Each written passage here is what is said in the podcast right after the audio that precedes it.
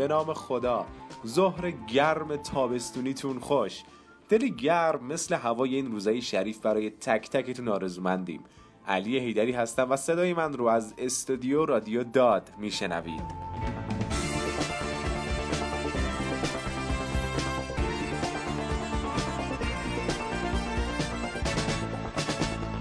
داد نشریه است با محتوای سیاسی، اقتصادی، اجتماعی، فرهنگی، ادبی و انتقادی پایبند بهرهگیری از نیروی دانشجویی و مستقل از هر گونه تشکل و جریان.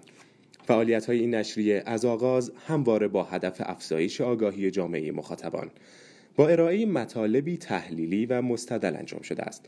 نویسندگان و دستن در کاران این گروه پیرامون یک شعار اتفاق نظر دارند. نخستین گام آگاهی است.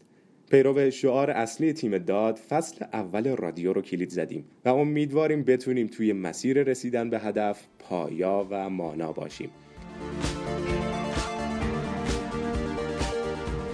راه ارتباطی با ما در فضاهای توییتر، اینستاگرام و تلگرام با نشانی آدرس داد مگ و آدرس ایمیل ما دادمگ منتظر پیام های شما هستیم. با ما در ارتباط باشید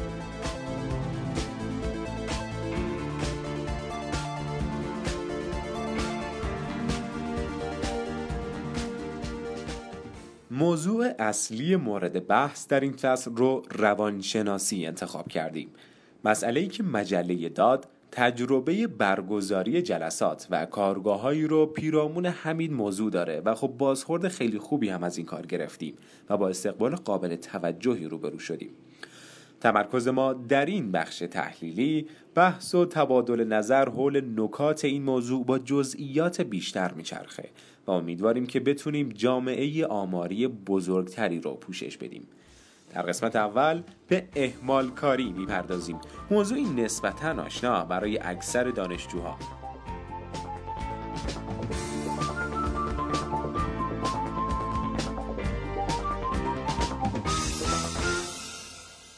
به سراغ آقای عباسی کارشناس ارشد روانشناسی اومدیم تا بتونیم موضوع رو آکادمیکتر و در چارچوب بهتری دنبال بکنیم.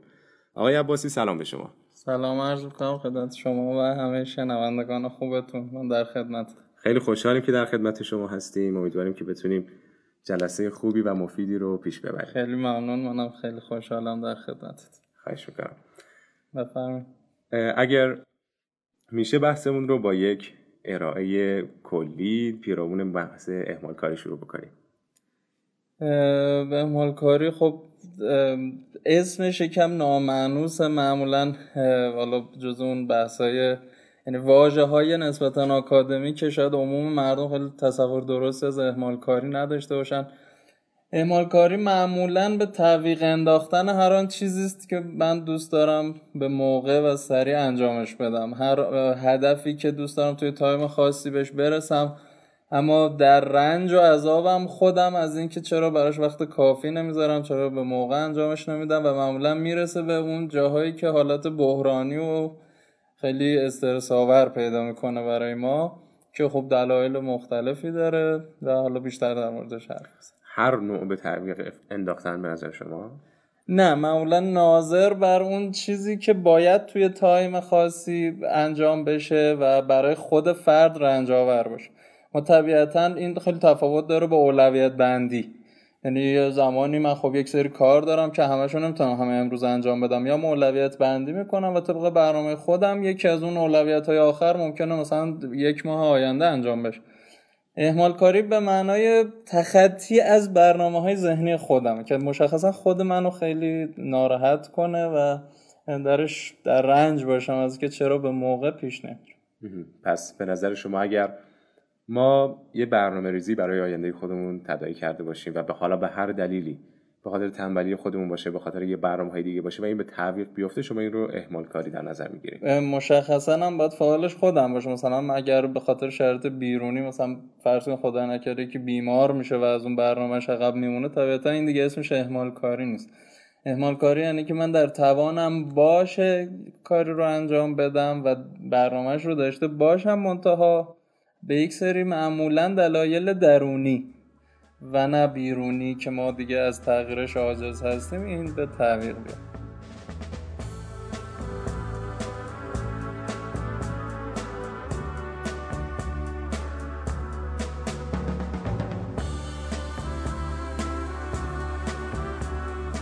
به سراغ سوال اولمون میرم جناب آقای عباسی. به نظر شما رابطه ای بین اهمالکاری و کمالگرایی وجود داره. یا بهتر بخوام بگم اگر که ما برنامه اولیه‌مون رو به صورت یک برنامه آرمانگرایانه بچینیم قطعا به اهمالکاری خواهد انجامید یا خیر؟ اهمالکاری میوه کمالگرایی در البته ریشه های متفاوتی داره ولی یکی از اون در واقع دلایل بسیار مهم و عمده که دقیقا اهمالکاری رو در واقع به دنبال داره همین کمالگرایی. دقیقا.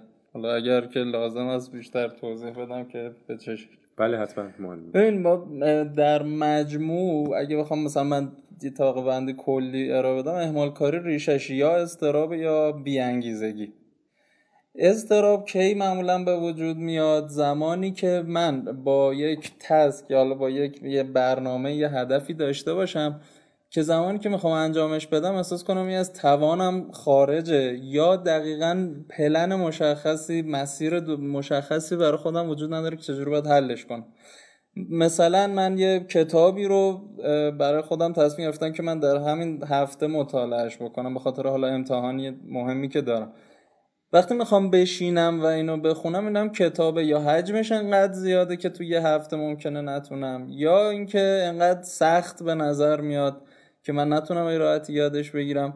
و در نتیجه در من استراب شدید ایجاد می‌کنه. استراب یکی از چیزهایی که آدم دیگه خیلی راحت نمی‌تونه در موردش فکر کنه راه حلش رو پیدا کنه و بتونه مسئله رو حل کنه. در نتیجه رو میاره به یک سری پناهگاه های جانبی و این نتیجهش میشه اهمال کاری کمالگرایی حالا به معنی خیلی سطحیش یعنی شما به حدی استانداردهای خودتو تو این برنامه ریزی تو این اهدافت بالا ببری که طبیعتا به احساس کنی ناتوانی و عاجزی برای اینکه به اون هدف برسی. و این باعث میشه که در واقع یکی از محصولاتش استراب و در احمال کاری باشه. مثلا شما میگید باید 19 بگیرم یعنی یه جور کمالگرایی. تو درسی که میانگینش 13 و خب خیلی هم فرصت کمی داره. طبیعتا کسی که تو برنامه ریزی به خودش گفته من خب شبانه روز بیدار میمونم انقدر می‌خونم تا نوزه بگیرم. این باعث میشه که یه جور کمالگرایی. دوچار اون استرابه بشه و وقتی احساس کنه که ممکنه خیلی به این راحتی از پسش بر نیاد دوچار پس طبق برداشتی که میشه از حرفای شما داشت شاید یکی از ریشه های احمالگرایی عدم آرامش باشه که به خاطر برنامه کمالگرایانه ما می‌تونه ایجاد بشه. عدم آرامش اسمشو بذارین استرا چون ما انواع دیگه ای از عدم آرامش هم داریم. ولی است... یعنی همون هیجان شدید و آتش شدید برای رسیدن به یه چیزی اونم نوعی عدم آرامش هست اما در نهایت خیلی باعث میشه آدم به تکاپو بیفته. اما اضطراب یک نوع از هیجان هست که تا حدیش تا حدش خوبه اما اگه از یه حد معقولی شدتش زیادتر شد دیگه آدم حالت نیمه فلج بهش دست میده. تمرکزش مختل میشه نمی‌دونم کار کرده ذهنیش مختل میشه و در نتیجه دیگه نمی‌تونه خوب از پس کارش برمیاد اینا همجوری یا نتایج بد به بار میارن یا میفتن عقب و عقبتر. متشکرم.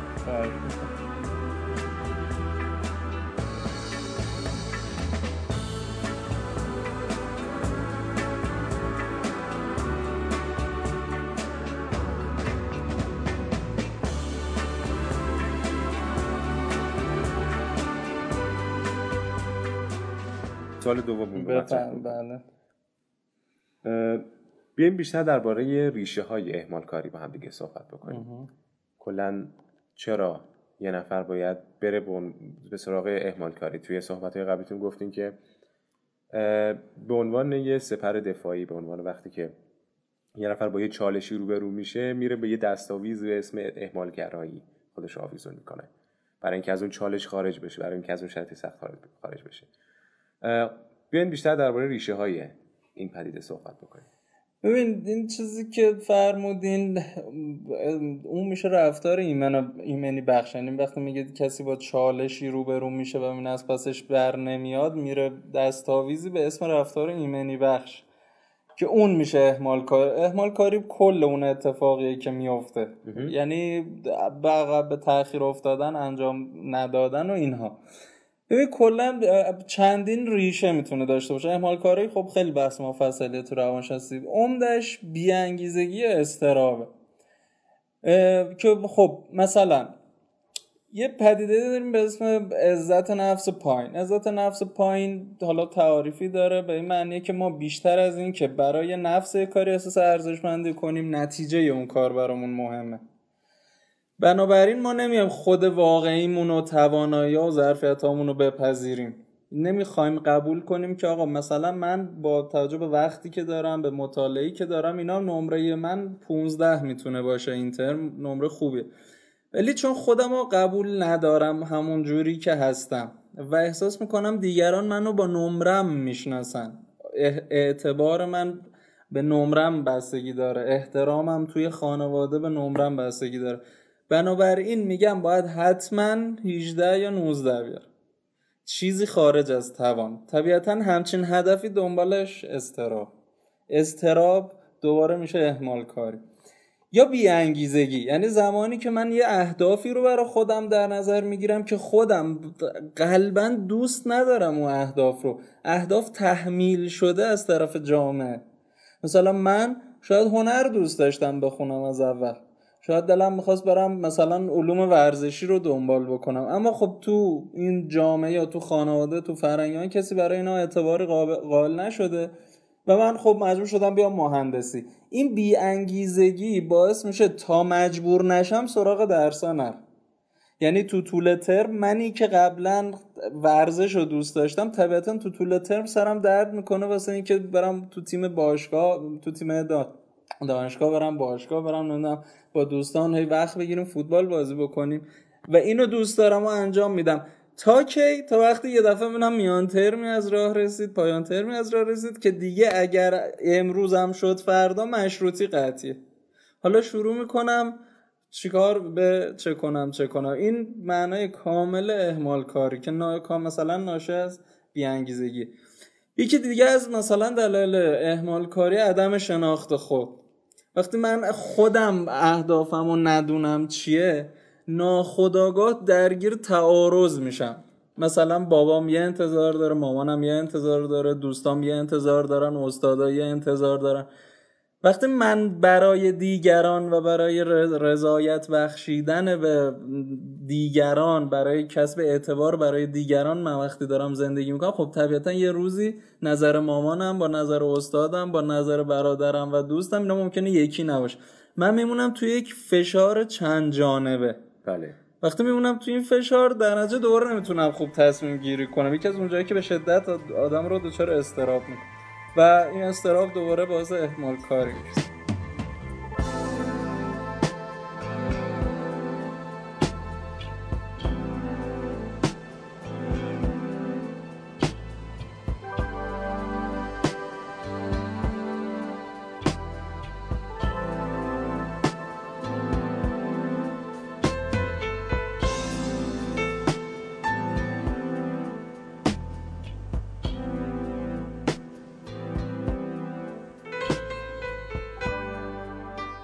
سه تا موضوع اصلی و فاکتور اصلی شما برای ریشه های اهمال کاری بیان کردیم. بله. استراب بیانگیزگی و عدم شناخت خود.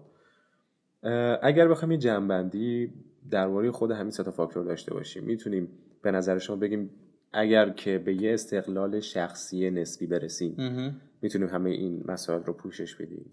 یعنی می‌تونیم بگیم ریشه خود این سه تا فاکتور نبود استقلال شخصی می‌تونه باشه. ما تو روانشناسی یه واژه‌ای براش به کار می‌بریم به اسم اصالت اصالت اصیل بودن.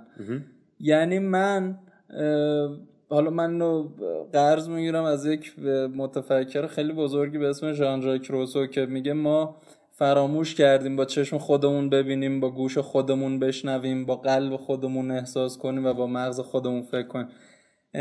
در واقع ما به جای اینکه دقیقا برگردیم به آنچه که هستیم خود واقعیمون رو بپذیریم. خود نسبت به توانایی ها و علاقمون شناخت صحیح پیدا کنیم و دوستش داشته باشیم و احترام قائل باشیم و اهداف و علاقه خودمون رو دنبال بکنیم که توش هم انگیزه هست هم شناخت واقعی هست. بنابراین اهداف خارج از دسترس کمتر پیش میاد و تمام اون یعنی اکثر ریشه که باعث احمال کاری میشه به شرط که یه نفر اصیل باشه و خود واقعیش باشه و حاضر نشه علاقه خودشو فدای نظر دیگران قضاوت دیگران و سلایق دیگران بکنه عموما می‌تونه بیشتر این چالش ها رو از بین ببر خیلی وقتا پذیرش همین خود واقعی یا به قول شما اصیل بودنه خیلی یه موضوع مشخصی نیست که بریم سمتش. بعضی وقتا توی گیرودار مسائل و مشکلات و ارتباط با بقیه می‌تونه ش... فاکتورهای انتخاب این اصیل بودنه تغییر بکنه. میشه بیشتر برای این به اون توضیح بدید؟ یعنی اینکه بتونیم اصیل بودن دقیق خودمون رو انتخاب بکنیم چه کارهایی میشه کرد؟ اصیل بودن من اگه خیلی به زبان ساده بگم کمتر حساب کتاب کنیم. بیشتر به حرف دلمون گوش بدیم. این مسیریه به سمت اصیل تر شدن. ببین ما هیچ انسانی نداریم که بگیم اصیل هست یا نیست. یک طیف که آدما کمی بیشتر اجتماعی یا کمی کمتر اجتماعی کمی بیشتر اصیل هستن یا کمی کمتر اصیل. اما هر آنچه که ما بیایم تو این چند راهی ها به حرف دلمون گوش بدیم. یا به یه حالا عبارت یکم آکادمیک در معیارهای درونی رو بر معیارهای بیرونی ارجح بدونیم. نظر خودمون رو اولویت قرار بدیم به نظر افراد دیگه که لزوما ما از سر در واقع تحمیل داریم به حرفشون گوش میدیم. اینکه حالا من با اراده و خواست خودم از یه نفر مشورت بگیرم باز اراده من در میونه. پس این اسمش غیر اصیل بودن نیست مشورت گرفتم اما یه جایی که من از ترس آبروم از ترس پذیرفته نشدن در پیش یه آدم از ترس دوست نداشته شدن از خیلی ترس هایی که هست در ما.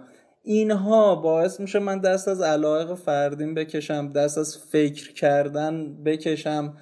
و یه تصمیم دیگه بگیرم. ما هرچی اینا رو ما نمی‌خوایم یه انقلابی تو شخصیتمون ایجاد بکنیم. می‌خوایم یکم بیشتر خودمون باشیم یکم کمتر برده افکار و قضاوت جامعه.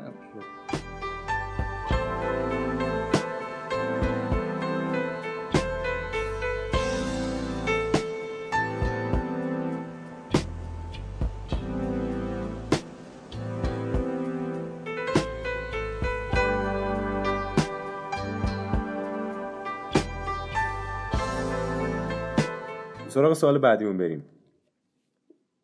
یکم با جزئیات بیشتر حالا توی بحثای قبلیمون مطرح شد. به راهکارهایی برای نپرداختن به اهمال کاری بپردازیم. باز حالا این صحبتی که داشت تقریبا راهکارها رو هم پوشش میده. ما کافیه که اینجوری بذارید بگم. یک انسان به صورت طبیعی اگر دست توش برده نشه یک انسان کاری رو انجام میده که دوست داره. به عبارتی ما میگیم آقا آدم تنبل اصولا نداریم. اون آدم تنبل پیدا نکرده که چه کاری رو دوست داره. واسه همین تنبلی می‌کنه. یعنی اگر ما فقط اون چیزی رو که می‌خوایم انتخاب کنیم تو زندگی و اون مسیری که می‌خوایم رو بریم طبیعتا قدم بعدی میشه که از موانع و آفتهاش جلوگیری بکنیم. یعنی هر آن چیزی که باعث میشه این مسیر طبیعی مختل بشه. یعنی وقتی می‌خوای یکی برنامه ریزی می‌کنه اگر به صورت طبیعی از شناختی که از خودش داره رو استفاده نکنه و برای خودش برنامه ای بچینه که خب به راحتی بشه پیش بینی کرد که این فرد نمی‌تونه این برنامه رو انجام بده. یه مثال می‌زنم. یه نفر برای اینکه به یه معدلی برسه یه دفعه به خودش میگه آقا من از فردا می‌خوام روزی پنج ساعت درس بخونم. خب؟ این پنج ساعت ایدئال این آدمه. برای اینکه با پنج ساعت خوندن می‌تونه به مثلا معدل 17 تو این ترم برسه. چیزی که روانشناسی میگه میگه آقا اون خیلی خوبه اما تا دیروز شما چقدر داشتی درس میخوندی؟ مثلا ممکنه بگید تا دیروز میانگین مطالعه من بوده دو ساعت خب؟ جواب اینه. آقا مغز شما پس تا الان برای روزی دو ساعت یادگیری آماده شده. بدن شما برای دو ساعت پشت میز نشستن آماده شده. خواب شما مثلا برای نه ساعت تنظیم شده. زمانی که شما بخوای یک شبه اینو شیفت بدی به پنج ساعت این بدن به تو این اجازه رو نمیده. باهاش داری ستیز می‌کنی. و قطعا برنده مغزه. مغزیه که دیگه بیشتر از دو ساعت یاد نمی‌گیره. قطعا برنده مغزه. چون به حال از یا جای بعد یا به قیمت یا به قیمت اینکه حال خیلی بدی رو تجربه کنی. یعنی ممکنه یه آدم حالا شور حماسی ورش داشته امروز پنج ساعت میشینه درس می‌خونه. اما چه اتفاقی میفته؟ اون سه ساعت اضافه ای که خونده درد کشیده بدن درد کشیده چشا خوابالو بوده حسابی. حسابی دلش می‌خواسته بره یه فیلم ببینه یا بره بخوابه ولی خودشو مجبور کرده. این قبول دارید که این یک زجر روحی خب هست؟ آره قطعا یک زجر روحی حالا هست این زجر روحی به یادگار میمونه واسه روز دوم. روز دوم این فرد وقتی می‌خواد بلند شه و درس بخونه بدون شک اون احساسات روز اول براش یادآوری میشه. و اگر قرار باشه یه بار دیگه اونو تحمل بکنه روز سوم ما تقریبا می‌تونیم پیش بینی کنیم که این دیگه یه بازنده است. یعنی به احتمال زیاد انگیزه لطمه می‌خواد. اما میگیم آقا تو وقتی تا دیروز دو ساعت برنامه بوده فردا تو بذار دو ساعت و نیم. چون اون نیم ساعته نمی‌تونه خیلی مانع بشه. اما اگر به جای دو ساعت و نیم سه ساعت خوندی تازه احساس ذوق داری. میگه از برنامه هم نیم ساعت هم جلو هم. ولی اگه چهار ولی اگه خود گفتی من پنج ساعت می‌خونم و چهار ساعت و نیم خوندی احساس شکست داری به اندازه نیم ساعت. یعنی اینا آثار روانی قضیه است. بنابراین مثلا یکی از راهاش یه برنامه ریزی علمی و نه برنامه های سنتی که تو مدرسه بهمون یاد می‌دادن آقا یه جدول بکش و خب مثلا نیم ساعت درس و یه رو نمی‌دونم ناهار رو دوباره برو همجور پشت به پشت بشینیم برنامه ریزی کنیم و فکر کنیم اینا علمیه و جوابی داره. اینجوری نیست. هر چیزی مثلا باید کاملا واقعی و شناخته شده بر اساس علایق. دو تا عامل توی حرفای آخر شما بود که فکر می‌کنم خیلی اصطلاحات کلی بودن. اگه میشه کم رو برای ما بیشتر بشکنیم. بهمون گفتیم که انسانی اگر توش دست برده نشه بهتر می‌تونن توی مسیرش حرکت بکنه یا چیزی رو که فکر می‌کنیم بخوایم انتخاب کنیم و انجام بدیم این شاید خیلی عبارات کلی باشه. خب به حال هر کسی هر چیزی رو که بخواد بره سمتش فکر نمی کنم خیلی تایید شده باشه. این اگه میشه توضیح بدیم برایمون که منظورتون از این مراد چی بود و بیشتر هم بشکنیم ببین ماجرا از زمانی شروع شده که یک آقای به اسم جان لاک اومد یه نظر لوح سفید داد. گفت آدما به دنیا که میان لوح سفیدن. هیچی توشون نیست و هر چیزی که دیگران در اینا هر طرح و نقشی بکارن آدما همون میشه. متا بعدها یکی دیگه یا آقای اومد به اسم ژان ژاک روزو. گفت که اینطور نیست که آدما لوح سفید باشن. آدما با برنامه خیلی کاملی به دنیا میان. یعنی هر انسانی از بعد به تولد دقیقا امیالش و سلایقش افکارش اینا جوری تنظیم شده که بتونه مسیر طبیعی رشد و تا آخر طی کنه. معمولا هم بر اساس زیبایی ها و حقایقه یعنی ما به طور فطره احساس می‌کنیم که انسان ها نیازی به دروغ گفتن ندارن بلکه آدم ها راستگویی رو بیشتر میپسندن. که همون شاید به فطرت آره میگم این برنامه طبیعی انسانه. منظور از این که شما اگر حالا همین روسو خیلی جالب میگه آقا تربیت حالا انواعش از خیلی با کلیسا در میافتاد با حکومت در میافتاد کلا می‌گفت که آقا این قوانین اجتماعی دست بردن تو این برنامه است. یعنی بچه نوزاد خودش خوب می‌دونه کی بخوابه کی بیدار شه. اما ما چون هشت صبح باید بریم سر کار بچه رو ده میخوابونیم. ما رو اذیت نکنه. یعنی ما بیایم ساعت طبیعی بچه رو میریزیم به هم برای که بر اساس ساعت دیواری بتونیم زندگی کنیم. این منظور اینه از این عبارت کلی. از در مورد اینم که آقا آنچه که می‌خوایم رو انجام بدیم یا ندیم. خب بله معمولا اینو که میگی همه فکرشون میره به این سمت که خب حالا اومدیم یکی خاصی کیو بکشه. یه نفر شاید خواست دزدی بکنه. طبیعتا اون آدم نمی‌خواد. باز میل خودش نمی‌خواد بعد از که یکی کش اعدام بشه. پس بنابراین این در خودش لحاظ میشه. این میل و این خواستنه خیلی نمی‌تونه افسار گسیخته باشه. ما معمولا پیامداش هم ناخداگاه در نظر می‌گیریم و خیلی چیزا.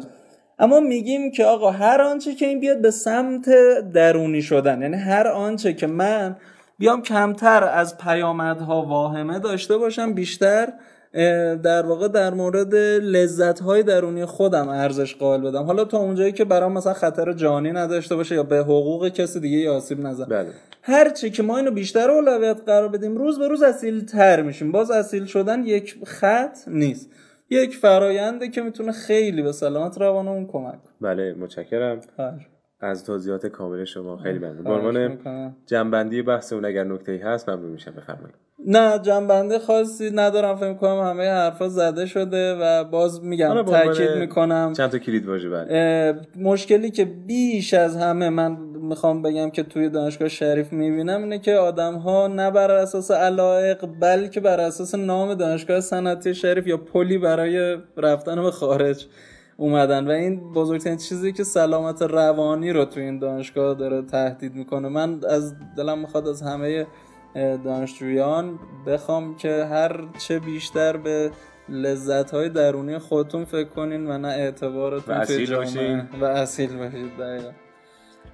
بله همین همین. خیلی ممنونم. خواهش می‌کنم. سپاسگزاریم از طرف اعضای تیم و شنوندگان رادیو داد.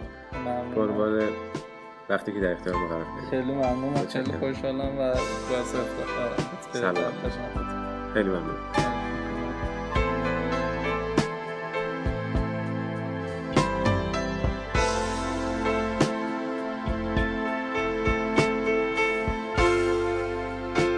متشکرم از حضور گرم تک تک شما تا پایان برنامه یک بار دیگه راه ارتباطی رو تکرار بکنیم در فضاهای توییتر، تلگرام و اینستاگرام با آدرس دادمگ و ایمیل ما با آدرس dadmag.sut@gmail.com